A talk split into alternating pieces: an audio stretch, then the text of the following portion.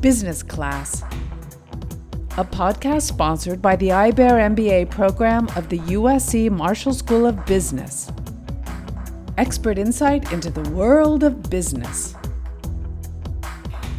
In this episode of the IBEAR Business Class podcast, we commemorate the 40th anniversary of the USC Marshall IBEAR MBA program with a conversation with three of the program's directors. The moderator is Jim Ellis, Dean of the Marshall School of Business. On the panel are Dick Drobnick, Director of the program from the 5th to 17th year and returning from the 37th year to the present. Roy Herberger, the founding director of the IBEAR program and president emeritus of the Thunderbird School of Global Management, and Jack G. Lewis, director of the IBEAR program for years 18 to 33. Dean Ellis got the conversation started. Let me ask the three of you just to talk a little bit about the thought process that went on when we founded IBEAR some 40 years ago and why did it happen? What kind of support was there from the university?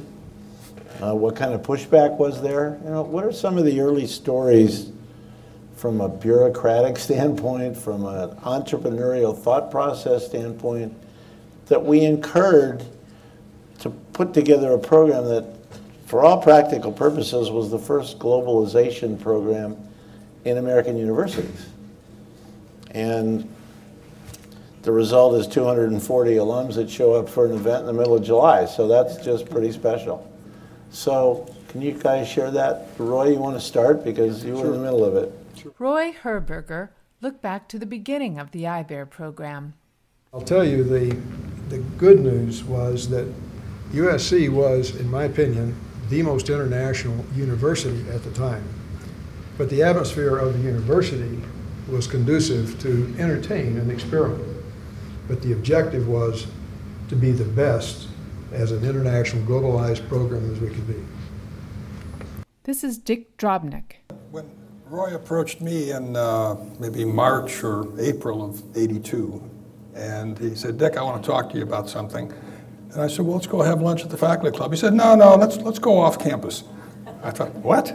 And we went up to the, the mall then and, and ate in a little Chinese restaurant. And, he said, Dick, uh, this is a secret, but uh, I'm going to leave here in a few months and become the, de- the dean at SMU. And I think you ought to become the, uh, the director of this program. And uh, we talked about it a little bit, and, and, and the focus was Asia. The, the focus was recruiting from Asia. Uh, and, and the idea was that these Asian economies are going to increasingly become important over time. And, and you know, that's sort of laughable now, but back in 1976, 77, the only economy that mattered in Asia was Japan, of course. And China had locked itself off from the world, and, and Korea was growing, but, but having, uh, well, growing, and, and under Park Chung-hee's leadership, it, it brought the country out. Um, but here was this brilliant idea that the focus of growth is going to be Asia, so we should learn about it. And how do we learn about it? Is to bring the sons and daughters of, of family owned companies and bring the fast track people from the corporations here to study with us. And we never advertised it, that part of this is to get our faculty to learn about real business activities in Asia. And if they're teaching in IBEAR, they're going to teach in the regular MBA program, they're teaching the undergrad program, and the other things too. So I think that, that was the thing that was really uh, quite important for us. Jack Lewis. The students got together with faculty and wrote cases about uh, their companies. So we were going to do case building. That was in the original plan. Eventually, we were going to do executive development. And we did 20,000 uh, American executives over a 20 to 25 year period in the APBO and the Pacific Man- Management programs. We were going to help uh, globalize the, uh, the school as a whole and, and I think you had some of those, that, that in, your, in mind at the very beginning planning. That's amazing. Roy Herberger. Well, let me, let me just amplify on that. if you were sitting in uh, another major American university, you take the top 25, 30 universities, the only school that actually looked a little bit like IBEAR was uh, University of South Carolina. Mm-hmm. But the interesting part about the socialization, the acculturation, was that the, the business schools around the United States had a phobia about having international students in their classrooms. It was thought that international students created language issues, English language issues. So there actually were limitations put on individual classes at many universities on the number of foreign students that you could have. Our concept was just the re- reverse, and that was we would not only entertain that, we also knew that we had to teach ourselves with the relationships that we built. And I think if I would look back at anything that was more unique and successful, it was that. That we did not, we did not treat our students from overseas as foreign. They were part of our culture and they taught us along the lines. The first budget that we put together for uh, IBEAR was sent to then uh, the, uh, the provost was uh, Zohrab Kaprielian, an international in his own right. But I got a call from Zohrab and he said, uh, I want to take a walk with you. So we go, we go across to, uh, to the flower garden, the rose garden, and he said, I, he had to sort of whistle to his voice, and he said, Roy, I looked at the budget. You've got a massive thing called One Bear. what kind of an animal? What are you doing? And at the time, Jack Steele was the dean, and he said, You know, Steele, you can't follow things like this. This is not, this is not right. And I said, Oh, it's, it's just a new program. You shouldn't worry about it. It's relatively minor, but uh, it, it'll, it'll pay off for the university and for us. He says, But you need to rename it. Dean Ellis took the group to the next topic. How does IBEAR stay relevant today? What do we need to do to keep it a relevant program and to stay way out in front of everybody else that's behind us? We've been successful for 40 years. We want to be successful for 50. We want to be successful for 60. What are some of the things that you guys would suggest we look at that would bring us to that point where everybody is continuing to look at us and go, that is unique, relevant, and the best one out there? Dick Drobnick. Well, let me take a crack at that, Jim. I, I think the most important thing is to recruit a top class. Recruit 55 really smart, energetic people um, that come from a dozen or 15 countries and that have what the incoming I-40 class has. On average is 35 years old, on average has 11 years of work experience.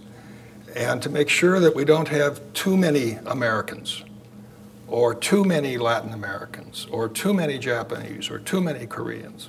So we have we want this mixture so that they can be learning from each other and building incredible networks. Because each person that comes here, they have their own undergraduate network, they have their own work network, and so the this year's class is 56, the incoming class. They they have network structures that are just amazing. Jack Lewis. Well, I've always said that you, the core of the whole thing is you've got to have great teaching faculty, great, uh, passionate about international students. Dick's mentioned that. That takes sponsorship money. Roy, what do you think? No, I, would say I, I, agree with everything uh, that's been said. Uh, what, what hasn't been said is the consistency of the administration, one at the business school that Jim has, has brought, and the university, so that IBEAR is never thought of as an island. Because you have to have that, the bureaucracy still exists. Then the derivative of that, from my perspective, is executive education. Because if you're good enough at executive education at, at the world class level, you're good at doing anything. Whether you're teaching a basic marketing course, whether you're in, involved in, in anything in the tradition of the MBA program. If you're good at executive education, that is a tough job for any faculty member, but it's a learning experience second to none. Jack Lewis. You know, why do people keep, come here in the end, uh, they, they want to Im- improve their education, of course, the content, but they, they want to improve their, uh, their job situation. And so you, we're so lucky now that we have our own uh, career development executive, and that makes people so much more comfortable and able to focus on their, their classroom work. Dean Ellis invited the group to look to the future. to go back, just to take everything you guys have said, and to think about the next 20 years and the opportunities and how we maintain this program, what do you see as the challenges? I mean, you talked a little bit about just the way the, the American philosophy is being challenged, but what are the challenges to building a strong class of 55? What are the challenges from a faculty standpoint, as Jack talks about? How do you see these challenges, and where can our alumni help us as we see the challenges and overcome those? Because the fact that we have 240 people that are here is a testament to what's happened in the first 40 years. They want to see their degrees worth that much more. So they're willing to help, I know.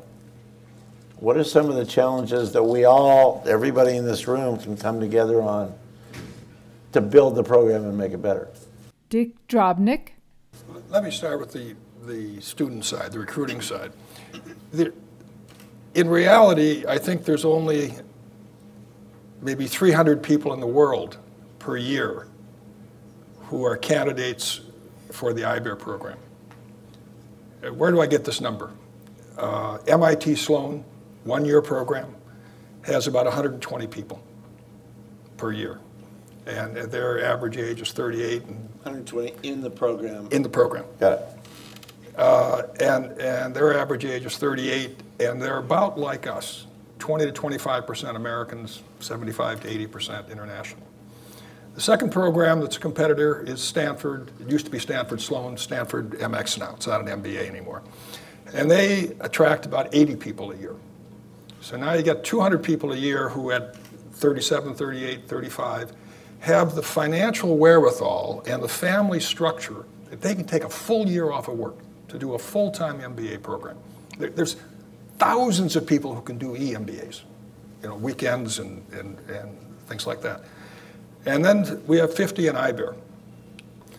But there's just not a large population that has the, the, the work experience and the financial and the, the family structure that they can take a time out, take a year off like this. So it, it's, it's a small group, but that's okay. And, and we're getting the 50 of them uh, that are really top. The H 1B visa issue came up. This is Roy Herberger. But I, but I will tell you that uh, the H-1 visa issue is a national security issue. It's, a, it's an issue that has a lot of legs to it, and this too shall pass. Uh, it, it's, too, it's too important from a scientific point of view, from a quality point of view. It may be delayed and things will change and you'll have a lot of controversy, but I see this as this, is, this will change. This will come back into a zone that uh, makes more sense because it's good in the national interest. Dick Drobnick. But uh, as Roy said, this is a national issue. It's not a program issue. It's not a business school issue. It's not even a USC issue. Because what's so silly about this is that thousands and thousands of international PhD students in the sciences and math get a full ride, a full scholarship to come here or to UCLA or to Caltech because they're working on federal taxpayer dollars. Professor Jones has a grant from the Energy Department, and that grant is paying the tuition for his graduate assistants, and it's paying a living stipend. And then after they graduate, we say, no, you have to go home. The taxpayers have just invested, you know, a whole lot of money in this. And, and, and so we're financing it, and then we're, we're telling the talent to go away. It's absolutely absurd. Dean Ellis commented. And I absolutely agree with Roy that this is one of those things that will pass the corporate world will come to the government of this country and say, why are you allowing brilliant people to come to the United States to study and then asking them to go back and compete against us? Why don't you allow them, if they want to stay, to stay? And basically, corporations like Google and Facebook have already gone to the government and said that we need these students, we need to bring these people in and let them stay. Um, and I, think it's a, it's, it's a matter of a lot of conversation to the governments and to the government's people to say that this is really important for the, the, the key thing that the United States has as its differentiator is knowledge. And so for the United States to turn these, these students back around and send them to back back to their home countries is basically depleting that knowledge base that they have already built. So I think over a period of time, we'll see that change, and then we'll go through a cycle, and it'll go through a political conversation, and everybody will say, "Okay, great idea," "No, bad idea," and it'll all of a sudden change again. I think that we'll see a cycle like that. It's a matter of when it changes, and right now it's in the, the negative side of the cycle. I think that will go back and change. So we're at five o'clock. I was told stop at five o'clock. I'm sorry I screwed up. It's 501. And the next 40 years of the IBEAR program begins. Thanks everybody for your attention. We appreciate it.